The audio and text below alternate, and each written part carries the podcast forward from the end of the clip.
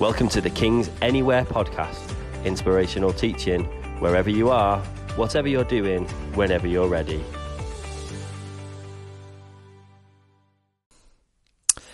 Well, hello, and today we are continuing our everyday discipleship series with a look at the importance of daily Bible reading.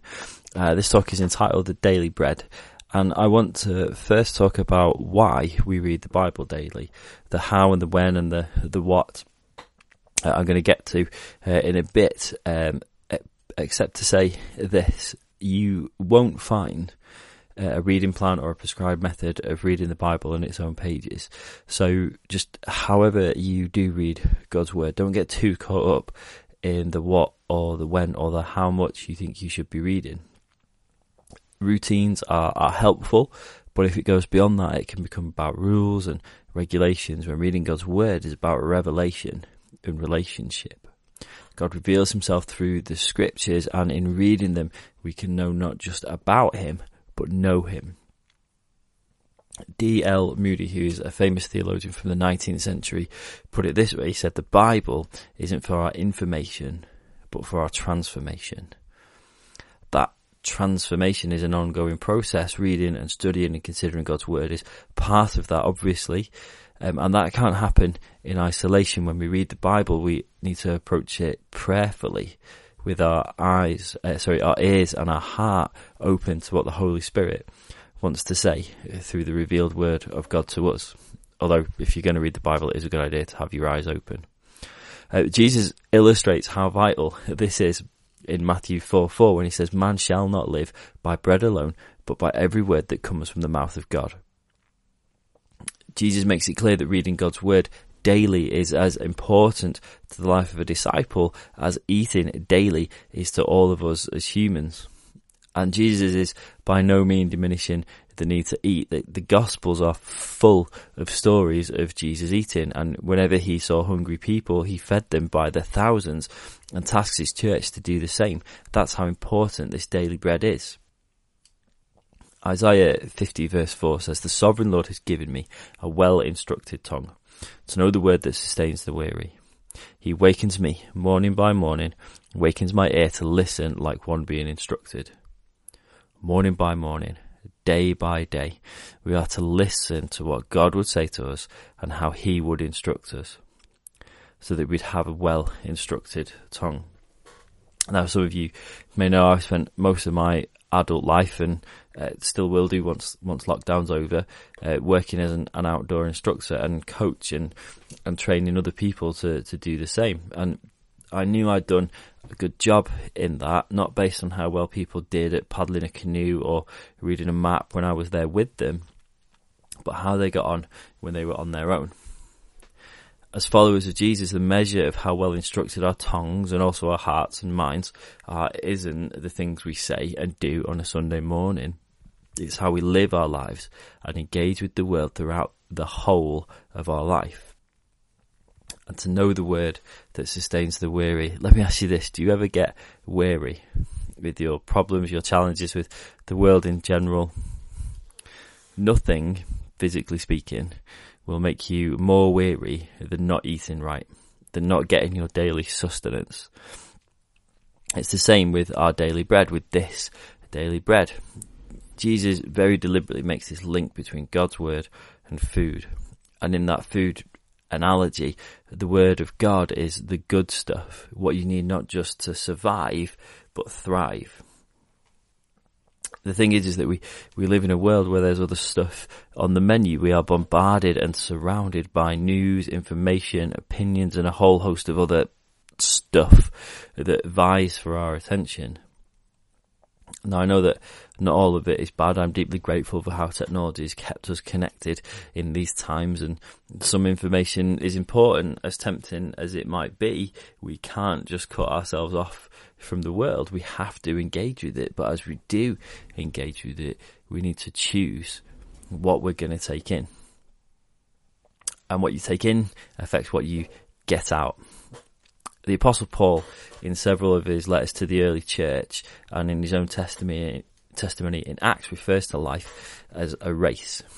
So let's say I decided to eat a load of junk food and uh, then go for a run the results wouldn't exactly be astounding if I was able to run at all. It's the same with our lives. If we exist solely on a diet of worldly things like the news or overdo it on social media, it's wearying. But when we sustain ourselves with the Word of God, where He reveals Himself to us and our relationship with Him grows, then as Isaiah 40 verse 31 tells us, those who hope in the Lord will renew their strength. They will soar on wings like eagles. They will run and not grow weary. They will walk and not be faint. That doesn't mean things won't ever be challenging. That doesn't mean you'll never get tired. But when that does happen, what we have is this constant source of hope, of daily sustenance. And what that does is it changes our perspective.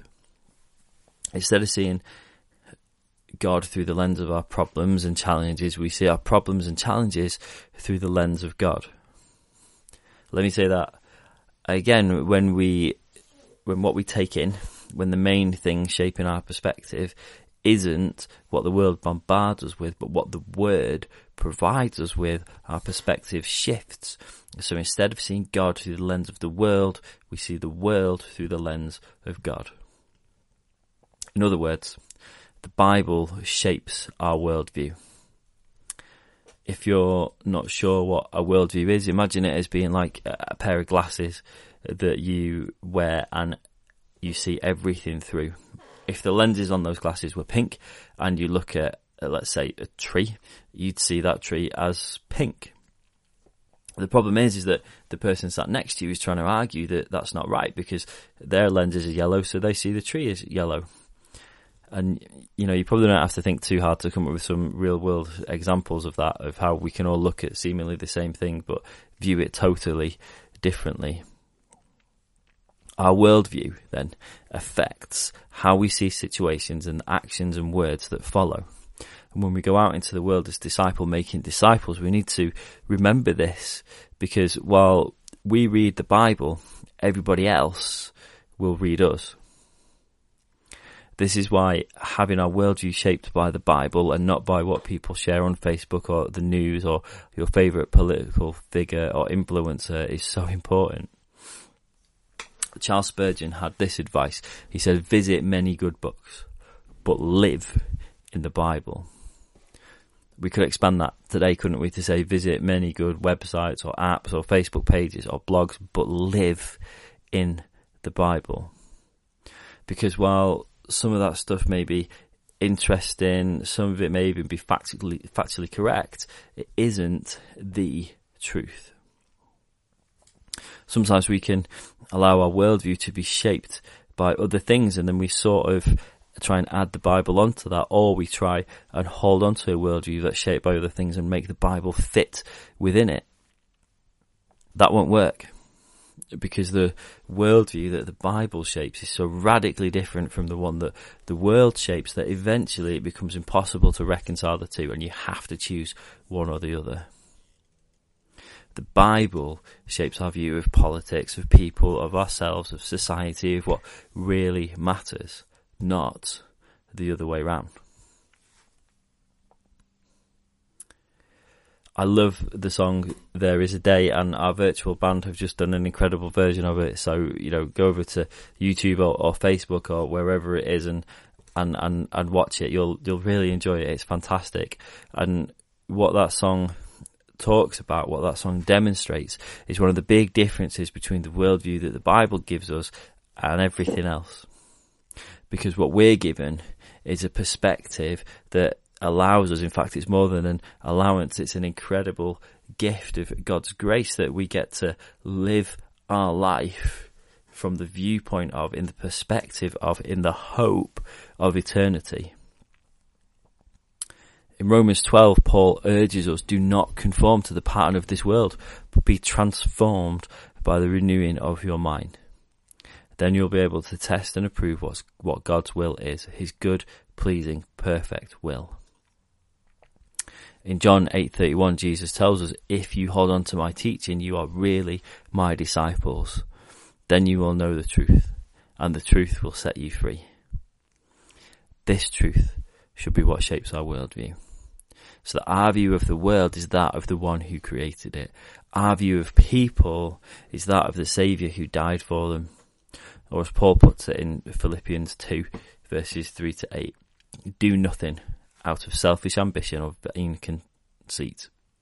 Rather, in humility, value others above yourselves, not looking to your own interests, but each of you to the interests of others in your relationships with one another. Have the same mindset as Christ Jesus, who being in very nature God, did not consider equality with God something to be used to his own advantage. Rather, he made himself nothing by taking on the very nature of a servant, being found in human likeness, and being found in appearance as a man. He humbled himself by becoming obedient to death, even death on a cross. That is the radically different way to live and interact with the world that Jesus calls us towards. The Word of God is given to us to shape us and sustain us as we live our lives as disciples. Now, I couldn't eat a salad and go for a run once. I, I could, but what I mean is I couldn't eat a salad and go for a, a run once and expect that uh, give me all the sustenance I need and for me to, to stay in shape. It, it, just doesn't work like that. I would have to do that daily. I'd have to do that regularly. I'd have to do that, you know, I'd have to get into a discipline of doing that.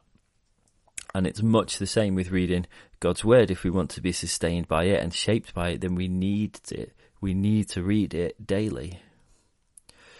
So this is where we get into the, the sort of the what and the how and the when. And before I go on, just let me point out that um, we live in, in an age where if you struggle with reading, if reading is not your strong point, then there are myriad resources available out there that will narrate the Bible to you. Um, we had a Bible app recently that uh, it was a Bible in one year uh, version, and it was narrated by David Suchet. Um, sadly he didn't do it in the Poirot voice, but it you know it was still good, and um, pretty much all of what I'm about to say applies whether you read or listen to the Bible.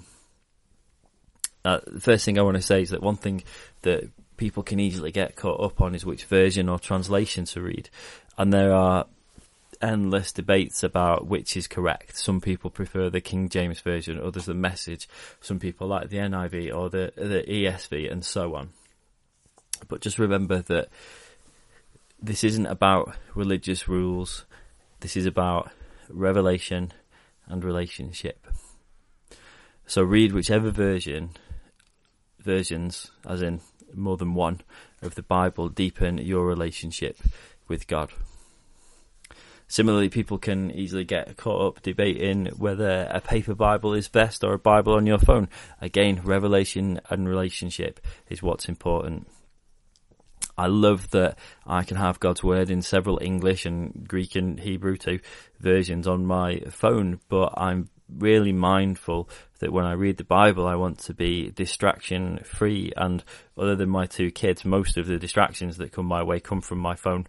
So sometimes the phone gets left in another room and I see God alone with just a, a paper Bible.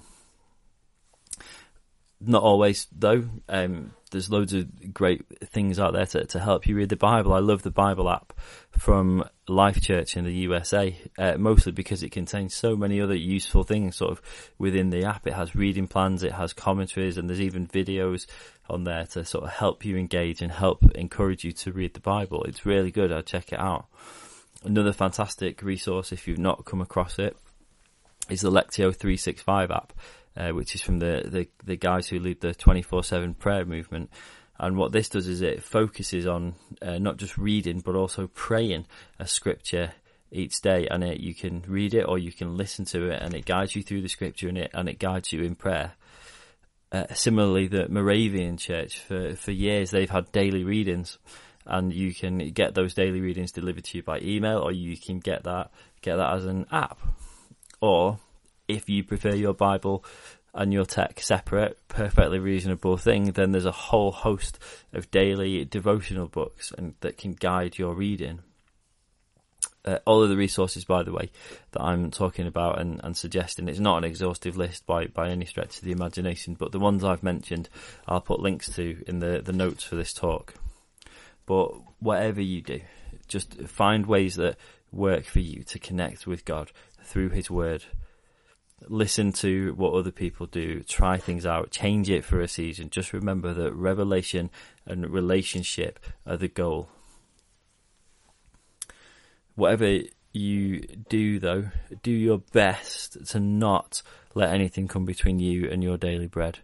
Uh, this includes, by the way, other books that you're reading, even if it is by a fantastic Christian author and it's it's a brilliant book. It's not the Bible. Okay, make sure you still get your time to read the Bible. On that, by the way, if you do want to supplement your Bible reading, then a commentary or commentaries are a really, really great way to do that. They will offer some background, some insight, but do remember that for the most part, a commentary is, or commentaries are opinions. Um, and I would strongly recommend that your commentary and your, your Bible are, are separate books. So, the question of when do you read the Bible and, and how long for, these are good questions. Personally, for me, there's few things more life giving than an early morning, ideally outside with a brew and a paper Bible. Now, for some people, I've just described your idea of heaven. For for others, not so much. Just think about think about this though. When are you most awake? When are you most alert? Are you a morning person? Is that when you're active? Are you most alert during the day? Is it in the evening? Is it two a.m.? Whenever it is, give that time to God.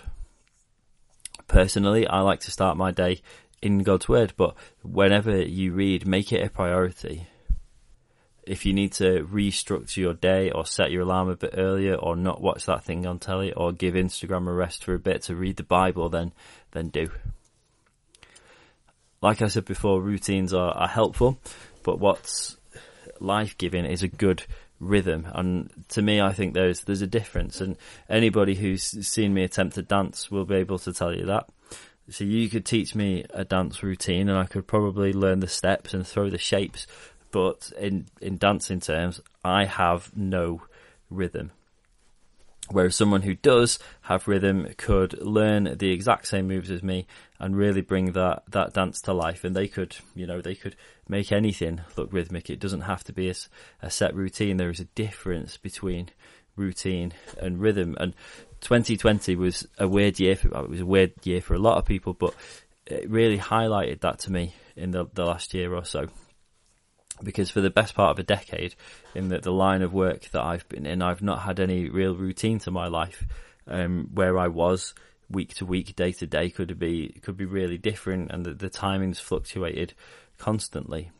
But what I did have was a, a really good rhythm of making sure that I sought God each day, usually in the morning. But if I needed to tweak the times, I tweaked them. So I, you know, I just had had a rhythm to it what happened in, in 2020 when everything changed is that I found that actually for the first time, pretty much in my adult life, I had a, I had a fairly solid routine. I was pretty much in the, the same places at the same times each week. But even though I had a solid routine, what it did, it, it disrupted my rhythm and I had to re-establish and relearn new ways of making sure that I connected with God during my day. So uh, the point I'm trying to get at is don't assume that a solid routine is the same as or will necessarily lead to a healthy rhythm. So the question of how long do you read the Bible for? When you do read it, how long, how much should you read? To me, the answer to this is as long as you need to my advice would be don't set a time goal or a chapter's goal. Those things are, arbitrary and they, they can lead you towards legalism. And remember, we're after revelation and relationship. That's what we're approaching the Word of God for. So make that your goal. Read slowly, open your ears and your heart to the Holy Spirit and spend as much time as you need reading the Bible and in prayer to receive from God. It doesn't have to be a life changing prophetic encounter, but just the encouragement to take on the day or a gentle reminder of who you are in Jesus. Maybe something instructive as 2 Timothy 3.16 tells us all scripture is God breathed and is useful for teaching, rebuking, correcting and training in righteousness. So the servant of God may be thoroughly equipped for every good work. This is the last point I want to make and it's this. If you don't already, I would encourage you to actively memorize scripture. Psalm 119 verse 11 says, I have stored up your word in my heart that I might not sin against you. Joshua 1 8, this book of the law shall not depart from your mouth, but you shall meditate on it day and night so that you may be careful to do according to all that is written in it. For then you will make your way prosperous, then you will have good success. Colossians 3:16 let the word of Christ dwell in you richly teaching and admonishing one another in all wisdom singing psalms and hymns and spiritual songs with thankfulness in your hearts to God like I said before I love that I can have the Bible on my phone so it's in my my pocket near enough all of the time but a, a few years ago, I realised that I was becoming a bit lax with memorising scripture because what I could do is I could just whip out my phone and I could, could search for the scripture I was looking for. That's a really, really great, great tool to have. It's, it's really useful. But the life giving word of God is supposed to be stored in my heart, not my pocket. It's the same for you. So memorizing the whole Bible is, it's, you know, it's beyond the capacity of most of us but some some key scriptures are, are, good to memorize. Ones that are significant to you, ones that, that really resonate with you, or some that maybe express the foundational truths of our faith, like John three sixteen, which I'm you know I'm sure you know that one. Find ways that, that work for you to do that as well. Read the same passages repeatedly for several days. Do you know what? I've never heard anybody get to their Bible, open it up and go, hmm, I've already read that bit it's always good. It's always good to read it. Read it repeatedly until it's stored up in your in your heart. Maybe write things down if that's what you're into. Maybe put put them up on the wall. Whatever it is that you do, find a way to to get to get the Bible stored up in your heart to memorize the scriptures. And do you know what's good as well? Pray the scriptures. Don't just read the words of God. Pray them. Whatever you do, though, don't neglect your daily bread as the legendary Billy Graham said, if you are ignorant of God's word, you will be ignorant of God's will. So I hope that's been useful to you. I, I hope you find and establish a, a good rhythm of reading the Bible. And I know it will encourage you. So choose it. Choose your daily bread above everything else. Let it shape you and let it sustain you. Father, thank you for the incredible gift of your word to us. Father, thank you that it, it shapes us. Thank you that it sustains us. Thank you that it reveals who you are and helps us grow in our relationship with you. Lord, I pray for, for everybody hearing hearing this, whether they've they've heard this as an encouragement that they're that they're they're growing closer to you, whether they've heard this as a challenge and they need to tweak some things in their lives. Holy Spirit, would you reveal to them the contents of their heart when it comes to your word and encourage them towards reading it daily. And Holy Spirit, if there are if there are things that are in the way, that are blockages to reading the word and to engaging with you and growing in a relationship with you, then we pray that they would just be moved away so that all of us could approach your word to let it sustain us, to let it shape us. Amen. We hope you enjoyed this message. To find out more about King's Church Warrington, visit our website or find us on Facebook and Instagram.